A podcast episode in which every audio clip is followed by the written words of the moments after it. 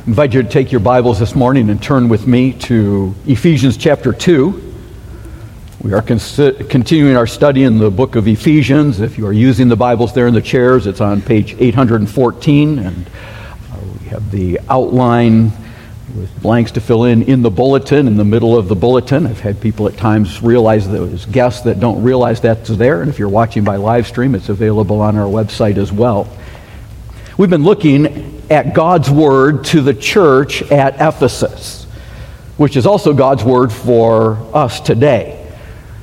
And the emphasis is on, on, viewing the church through spiritual eyes. You know, we live in a day when often that is not how the church is viewed. And particularly at this time of year, with Palm Sunday today and then Easter next week, as uh, often people focus on going to church, uh, but they, they think of the building and it's important that we not view the church from a naturalistic, materialistic, individualistic, or even a consumeristic perspective. And yet that's often the case. You know, the church is not the architectural structure in which we meet. This is the building has our, our name on it, but it's actually where Tri City Baptist Church gathers as we come together that the building is not the church, but the body. And the Bible uses a number of metaphors to describe the church, uh, several of them here in Ephesians that of a body, of a building, and of the bride. And these really communicate that the church is an organism, not merely an organization, a body, not a business. And it's a, it's a reminder of how we need one another. I was reminded of that very much this week in the importance of having a spiritual support team. I had the privilege of joining our International Baptist College and Seminary group for their annual hike of the Grand Canyon. And I had over 60 people that joined on this hike. They were asking, So, Pastor, are you going to have illustrations from this? Yes, but I wasn't initially planning on this one. But as I watched how the team worked together, it was a, a great reminder. The first time I had been on and the last time I'd gone with this group was eight years ago this month. I had just come to Arizona to take the presidency of our, our college, and when I arrived, Dr. Tetro said, You need to come on the hike. And so I, I, headed up there with the group. I joined them. I didn't do the, the whole hike. I, I, I said, I, I, think I need to be careful. He said, Well, you ski, you can do this. I said, No, skiing, gravity takes me down, chairlift takes me up. I haven't seen the chairlift and I still haven't found the chairlift. But you know, my first time at the Grand Canyon to ever see it, I saw it at sunset. This time I got to enjoy it at sunrise. And to see that, and as we were hiking, and uh, first time there was only one group. This time we, we have two groups. One that went all the way to the river. There was another group, that, this is the river group. There was another group that went to Plateau Point and back. That was uh, just under 13 miles. That was my group. So I didn't have to do the whole 17 miles, but I was supposed to get them to that spot and back. And, uh, but one of the things that I, I noticed was how much of this is a team effort. And those that were on it spoke of that the support staff, those that helped with the, the food, those that were running the shuttles and the buses, and, and keeping in radio communication to keep track of how we were doing. And, and then there are people just along the trail encouraging you. And, and I thought, what a wonderful illustration of our spiritual walk and the need for one another. Too often, the church is viewed from a consumeristic mentality what's in it for me? What can I get? And yet we come together to give. That there really is a need spiritually for a place to belong. And I, I, want us to consider that this morning that we have a place to belong spiritually, and from, from Ephesians chapter 2. This chapter, as we have been considering, describes how God takes sinners who were dead in sin and deserving of his judgment and not only saves them, but then unites them into a new humanity, a new body. And that purpose is to display his glory. That our salvation is by grace alone, it's through faith alone, it's in Christ alone. And, and the first 10 verses really speak of that need for salvation and, and what God has done. But it's not simply the redemption that we're on our own. We're put into a body through reconciliation. And that's what verses 11 through the end of the chapter are speaking about. How those that are redeemed are then reconciled not only to God, but to others. And then united as believers in this new creation, the church. And while everyone was dead in sin without Christ and need a Savior, what we saw last week was Gentiles were even, even worse condition because they were far off. They were distant from the promises that were given to Israel. They didn't have the hope of the Messiah. And, and so Christ brought them close that we can have peace with God, that peace is in Christ. And then God takes people that were hostile to one another and unites them together. Jews and Gentiles in Christ brought to peace with each other. And it's through the cross of Christ that God is uniting the Gentiles into a, a new man, verse 15 tells us. A, a body brought together by the cross of Christ, as it will mention in verse 16. And, and the point of this, and the reason I'm, I'm bringing this back around to us, is Christ doesn't just save a bunch of individuals to live disconnected lives on spiritual islands. Instead, God is growing a spiritual family, the church, to declare his glory. And, and we need a body, we need one another. He's removed the barriers between the believing Jews and Gentiles, that's verses 14 and 15, and produced a new creation that reconcile, is reconciled to God as a new humanity. And, and, while trusting Christ is a personal decision that each of us must make individually, your, your parents can't make it for you, you can't make it for your children or for somebody else. Understand that God's purpose in redemption is not just individual, it's community.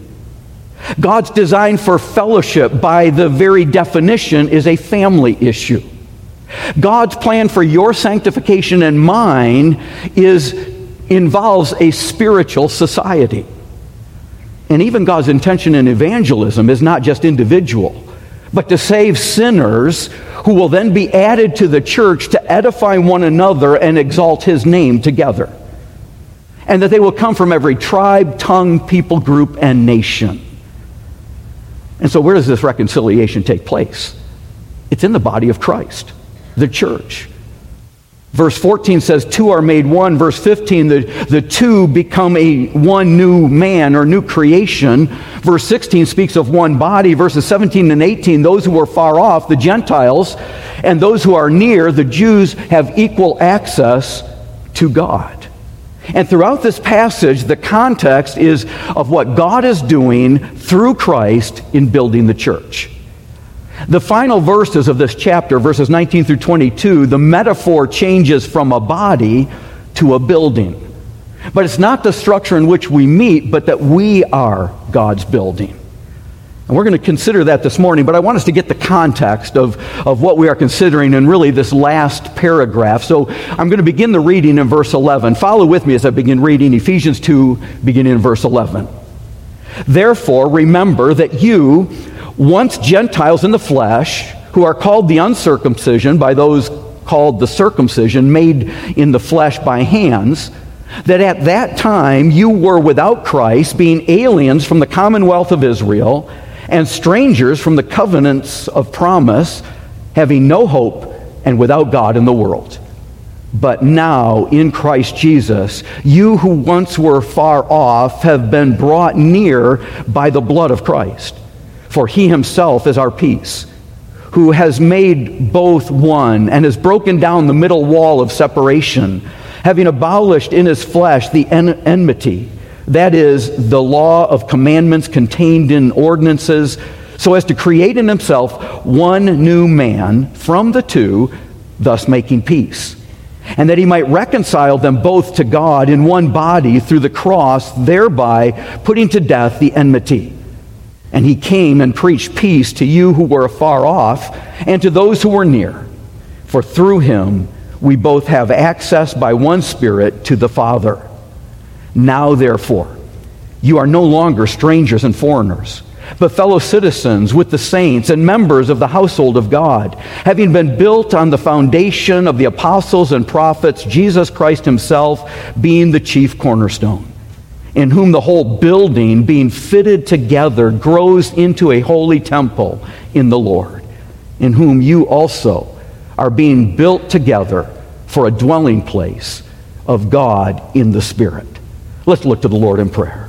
Lord, as we look into your word this morning, we pray that we would humble ourselves, that we would apply your word personally and individually, that as a church we would grow in unity and exaltation of your name.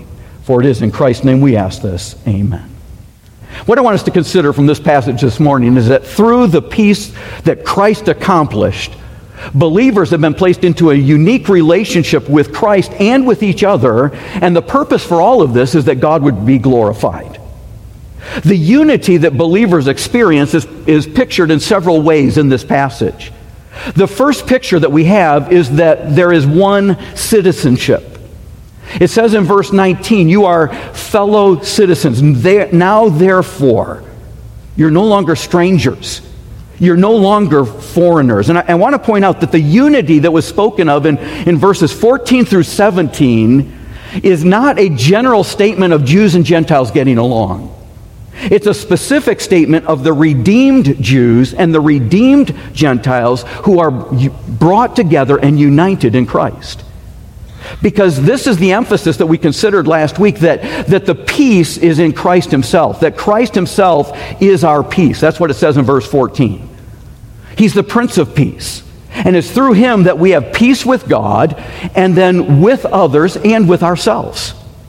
One author said, Peace with God and peace with each other and peace with ourselves come in the same package.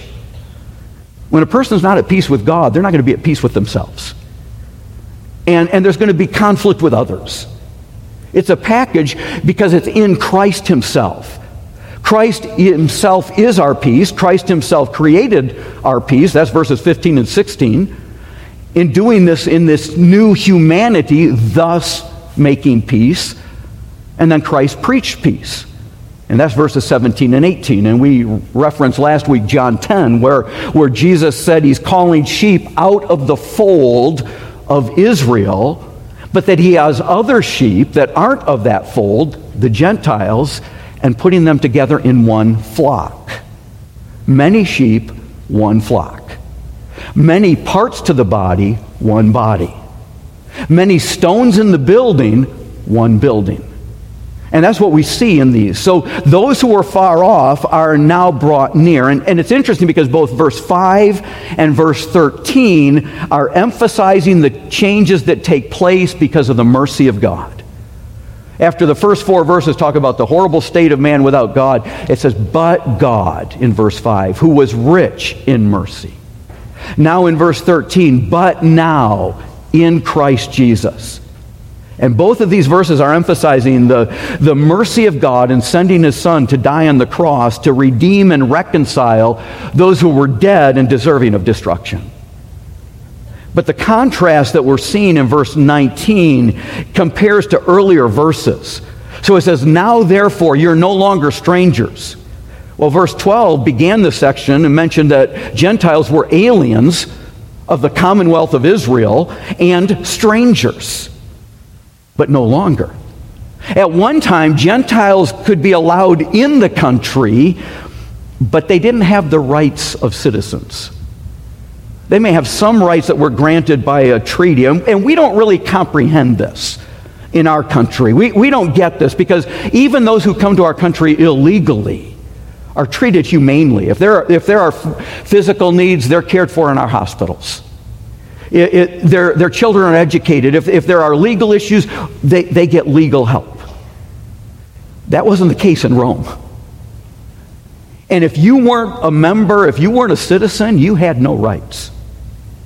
And, and so, what we're seeing in both of these words is the idea of a foreigner, a stranger. The, the first word is, is a little more temporary, the strangers, and then the foreigners. It may be the idea of a, a tourist.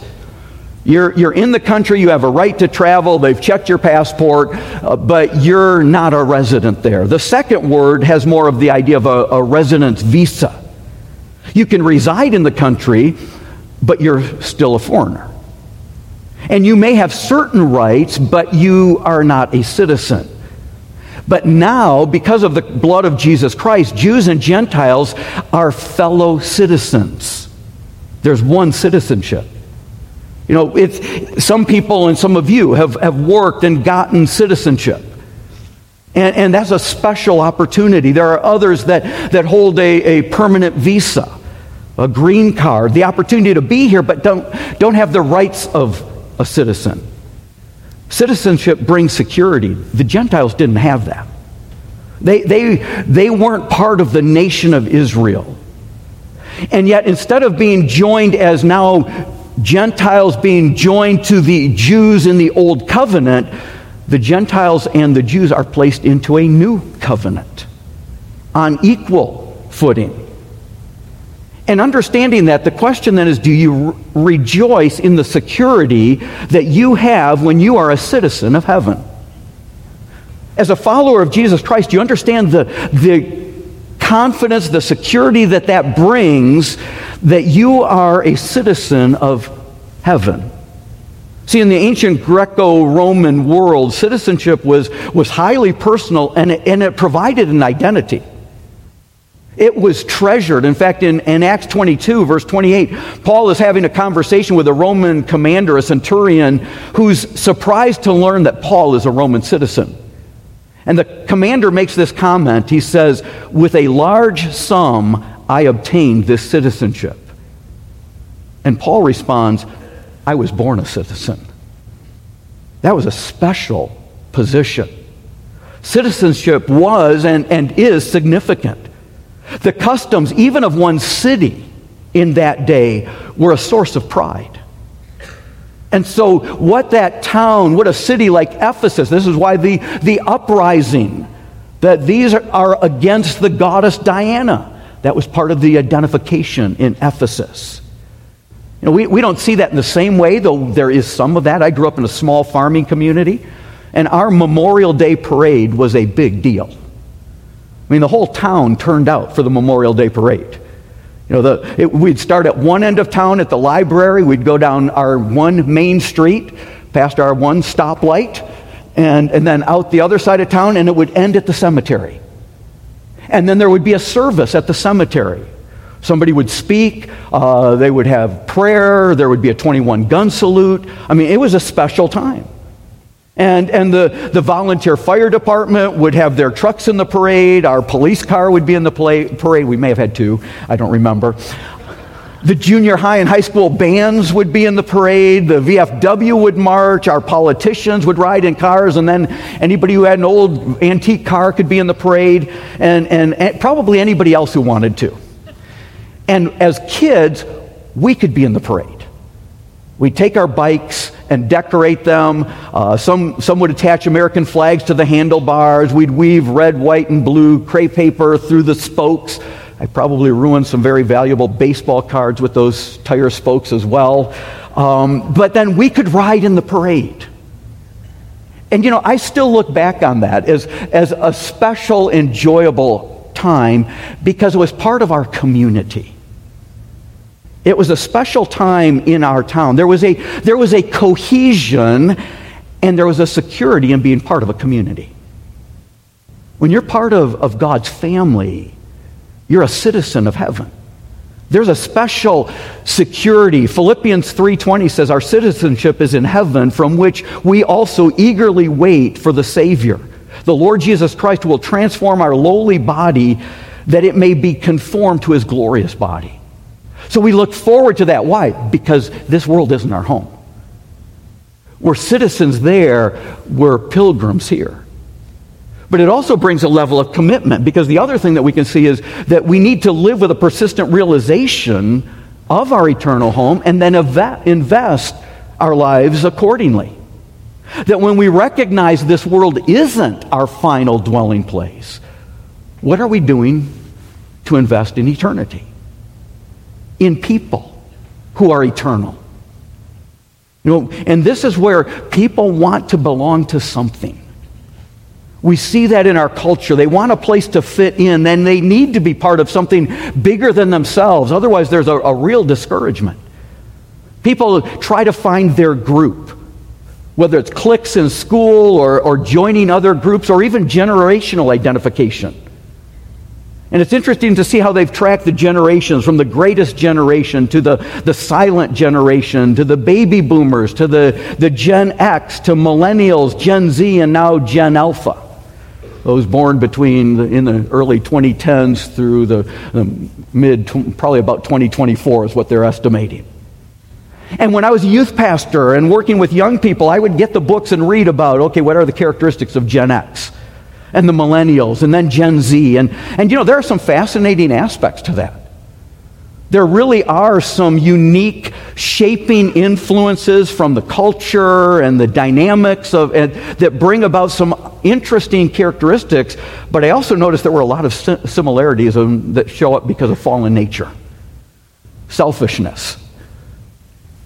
It might manifest itself in different areas, but, you know, thinking I'm the center of everything tendency to be wise in our own eyes, the need to belong. Where do I fit in? And, and, that's one of the values then that of saying, well, I identify with this group because it gives a label. These are my people.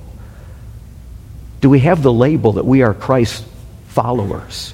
1 Peter 2 9 and 10 say, You are his own special people who were once not a people but now are the people of God. What an amazing statement. We once weren't his people, but if you've trusted Jesus Christ, now you are. And to identify with that, and then to serve the Lord, to invest for eternity, and live in a way that reflects our heavenly citizenship.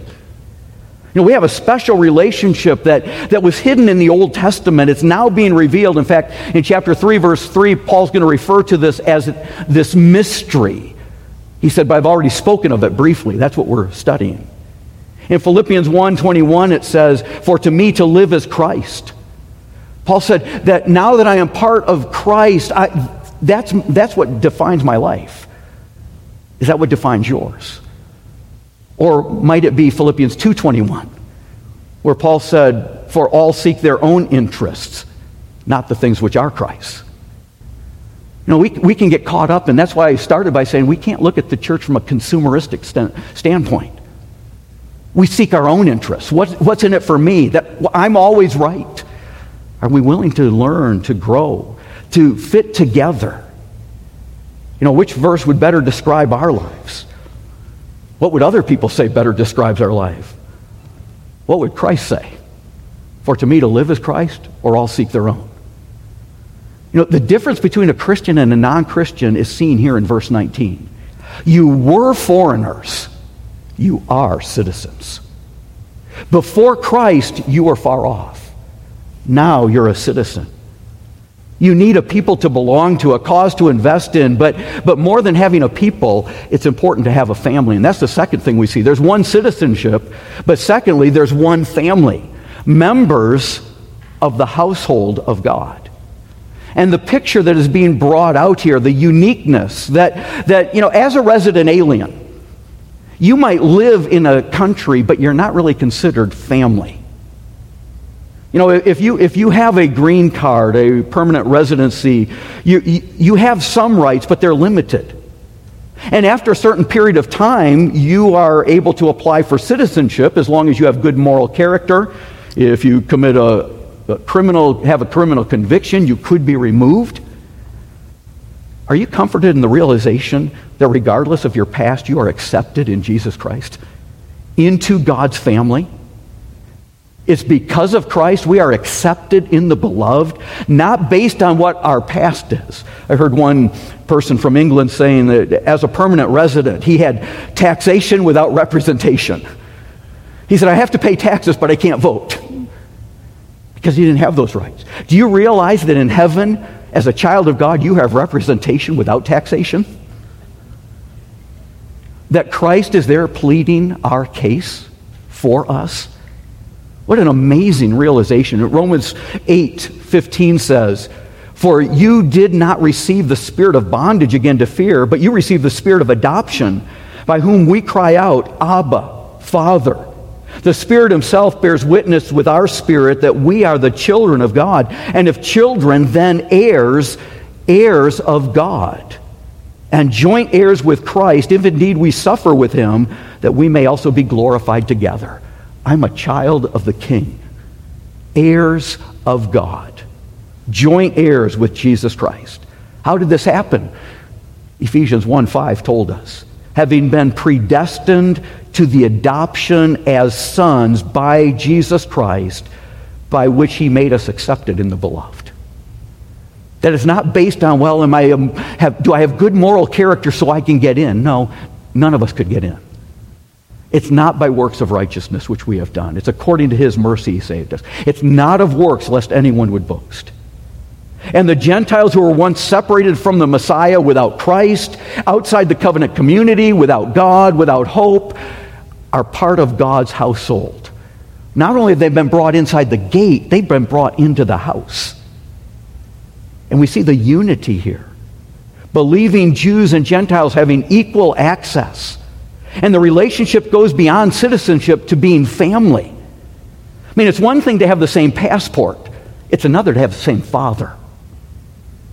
And we have the same heavenly father. I mean, Gentiles are now part of God's household. We're, we're kinfolk. And so, do we intentionally endeavor to guard the unity of our local church family? To bring honor to our Father. You know, the church is not a religious franchise, it's a spiritual family. Ephesians chapter 4, beginning in verse 2, calls us to guard the Spirit's unity the, in the bond of peace because Christ is our peace. And we have a responsibility individually and corporately to keep that peace. So Romans 14, 19 says, Therefore let us pursue peace, pursue the things which make for peace, and the things which edify one another. Because what we have to understand is when we act selfishly, we hinder the work that God is trying to do in the church. He's bringing a body together. And the Holy Spirit indwells every one of us as believers. Well, what's the Holy Spirit doing? Seeking to build us up, to develop Christlikeness. So if a person tears down another Christian by their words, discourages them, who are you really working against? This is why in our reading it said, Grieve not the Holy Spirit. The Spirit of God is working in that person and in each of us that know the Lord. And, and so if your speech is corrupt and tears down rather than working the necessary edification, as, as chapter 4, verses 9, 29 and 30 said, then we're actually grieving the Holy Spirit. When we sow seeds of discord and doubt rather than unity and edification, we're working against the Spirit of God which seals us to the day of redemption. This is why it's so serious. This is why Romans 16 17 says, Watch out for those who cause division and avoid them. Because the unity is in Christ, it's not unity with error. And so, verse 18 tells us that it's the Holy Spirit, by the Spirit, that we have access to the Father. We're one family. And then the third picture that is brought out in this passage is there's one temple, a dwelling place of God. And it speaks of the foundation, having been built on the foundation of the apostles and the prophets, Jesus Christ himself being the chief cornerstone. That Christ is the cornerstone. In, in Psalm 118, beginning in verse 22, but I want to start at the end of this. Look at verse 25. And I've put the verses, the verses are on the PowerPoint. But in verse 25, it says, Save now, I pray, O Lord. O Lord, I pray, send now prosperity. Blessed is he who comes in the name of the Lord. This is the cry that we find in Matthew 21, verse 9, at Christ's triumphal entry that took place as Jesus rode the donkey. The people cast down the palm branches and spread them on the road and cried, Hosanna, save now, I pray. Blessed is he who comes in the name of the Lord. As we celebrate today, Palm Sunday, this was the cry. And, and so they're, they're anticipating. The people believe this is the long awaited Messiah. The Hosanna is the Aramaic me, term that means save, I pray, or deliver us, I pray. Save now, I pray, as it says in Psalm 118, verse 25. And so we see that happening, but we also read in, in John 1 he came unto his own people, and his own did not receive him. He was rejected.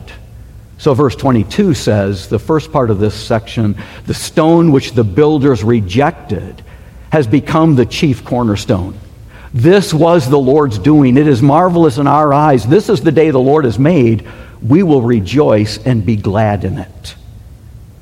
So, when was that stone rejected? At the crucifixion. Later this week, as we will be remembering that. When did he become the cornerstone? At the resurrection. Next Sunday, next Lord's Day, as we celebrate the resurrection. This is the emphasis of verse 24. This is the day that the Lord has made. What day? The day of resurrection is, is the specific focus of that passage. Yes, we can say that each day is from the Lord, but the context was specifically speaking of the day of resurrection. It was anticipating when the stone that the builders rejected became the chief cornerstone. This is the day the Lord has made. So in Acts chapter 3, Peter and John go to the temple area, they heal a lame man, then they preach Jesus Christ, and when it comes to chapter 4, they get arrested. And in verse in chapter 4 verse 10 it says, "Let it be known to you all and to all the people of Israel that by the name of Jesus Christ of Nazareth, whom you crucified, whom God raised from the dead, by him this man stands here before you whole. This is the stone which was rejected by you builders, which has become the chief cornerstone. Nor is there salvation in any other. For there is no other name under heaven given among men whereby we must be saved. What was that name? Jesus of Nazareth. And, and now Peter and John are confronting the religious leaders and saying, You rejected the cornerstone. He's become the head of the corner. So Jesus Christ is our cornerstone. And this, as this passage says, now for our, our Greek students, I, I do realize that there is debate in this Ephesians passage as to whether the word is speaking of the cornerstone or the capstone. And in, in our text, the stone is, is actually in italics. And so there is debate about that, but I think the cornerstone fits, fits the context. Because the capstone goes when the building is finished. And what we see is the building still taking place. And the cornerstone really would be the stone in that day by which the entire building would be lined up.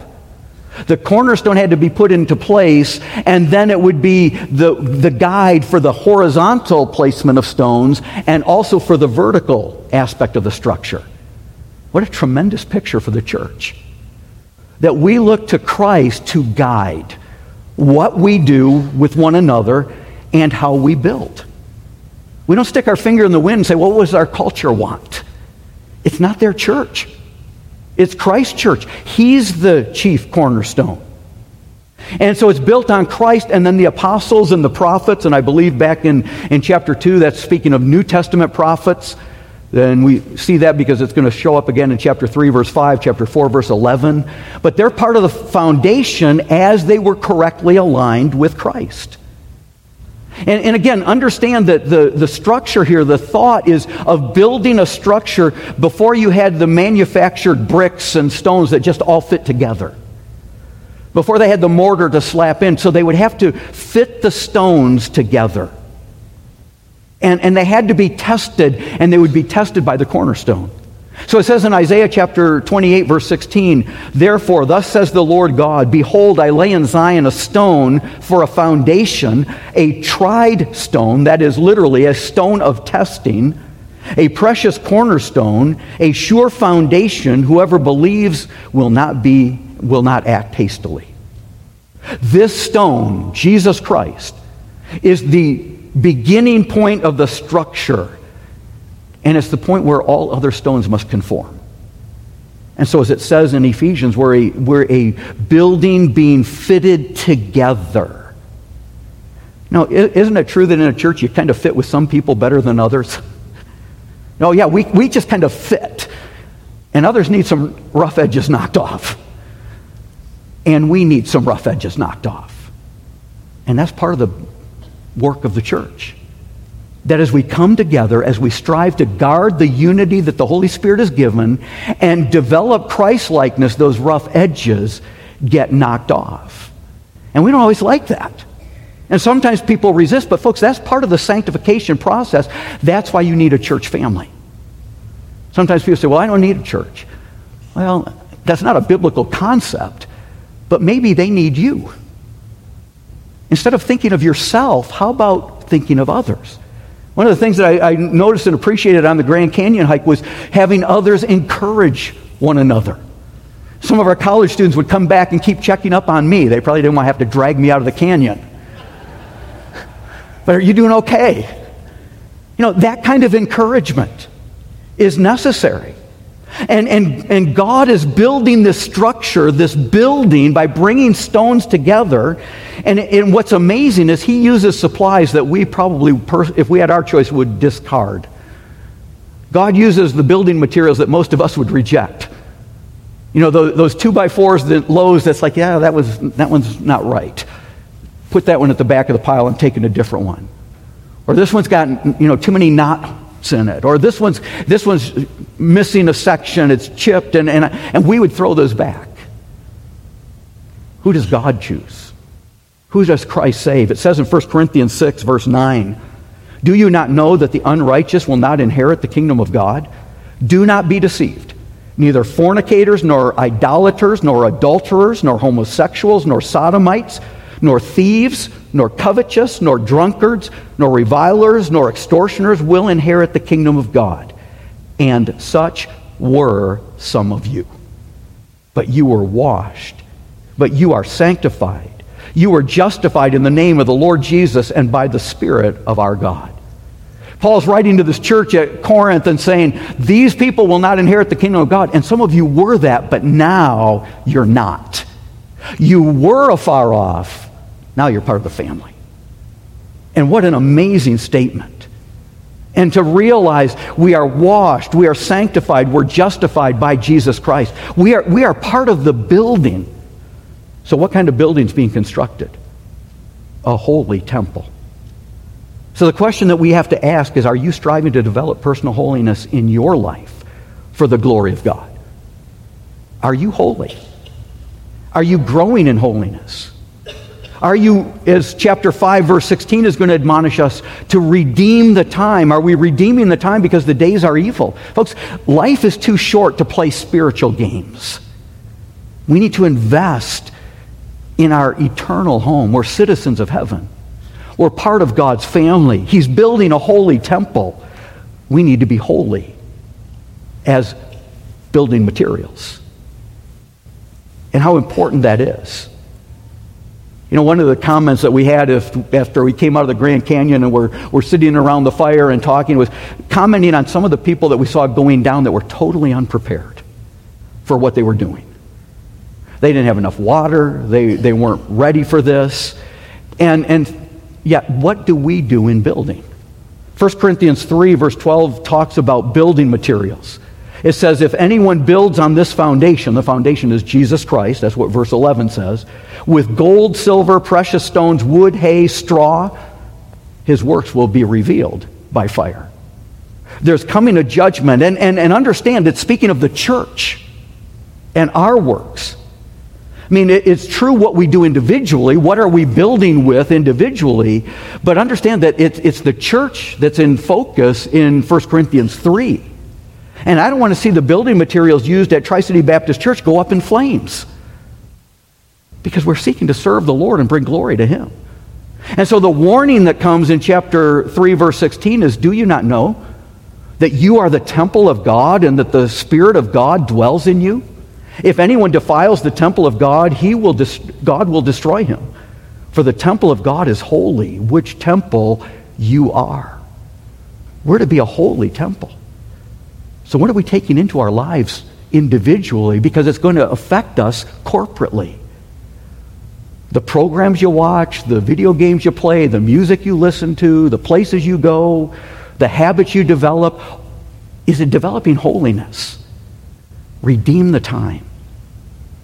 The days are evil. And 1 Corinthians 6 19, which does speak to us individually, says, Do you not know that your body is the temple of the Holy Spirit, who is in you, whom you have of, from God, and you are not your own? Therefore, glorify God in your body and in your spirit, which are God's. These verses cover both the personal and corporate aspect of the need to be holy. And the function then is being built together. And so, are you involved in promoting the spiritual growth in others, thus building the local church? The context of this section, these last verses, is, is not individual, it's corporate. Jesus didn't say, I will build your life. He said, I will build my church. And he builds it by bringing us together. Those who are far off, those who were near. We're, we're the building materials, we're the bricks. We may need areas chipped away. We need to change and grow. That's why you have to be humble. We have to be teachable. That we're willing to learn and change and grow. And sometimes we have to come along somebody else and help them and support them. And, and we all face those struggles. And Galatians talks about these. Bear, bear one another's burdens. We need to be there. It's like climbing out of the Grand Canyon. We, we joke that the closer we got to the top, the, the less you greeted people because you were saving whatever air you had. And I remember coming around one corner and this lady sees me and I must have looked really bad. She said, You can make it. You're almost there. Keep going. And I laughed and I said, Thank you so much. I needed that encouragement right now. But you know, we need that encouragement spiritually. Sometimes there are people who are really struggling and they need to be here today because they need you. They need you to encourage them. That's why we have a support system. The reason for a support system on the hike is when somebody's struggling. To keep track, to encourage, to help one another. This is a picture of that kind of encouragement. And as we had the radios that we could keep in touch and see how people are doing. Let me ask you, do you have somebody in your life that you will allow to speak into you, to your life, to encourage you, to confront you in areas you need to change? Will you hear that?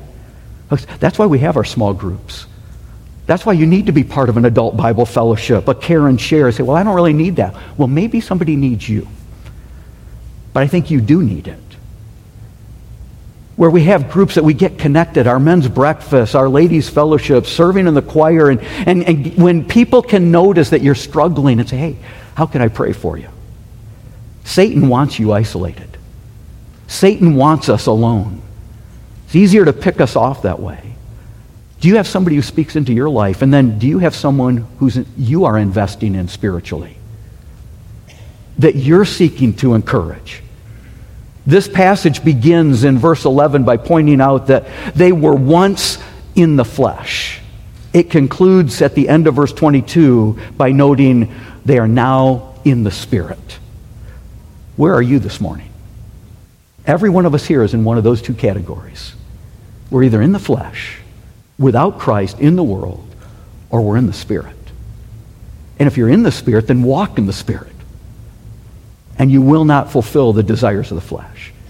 See, it's through the peace that Christ accomplished that, he, that we are placed in this unique relationship with Christ for God's glory. Where are you this morning? Let's pray together.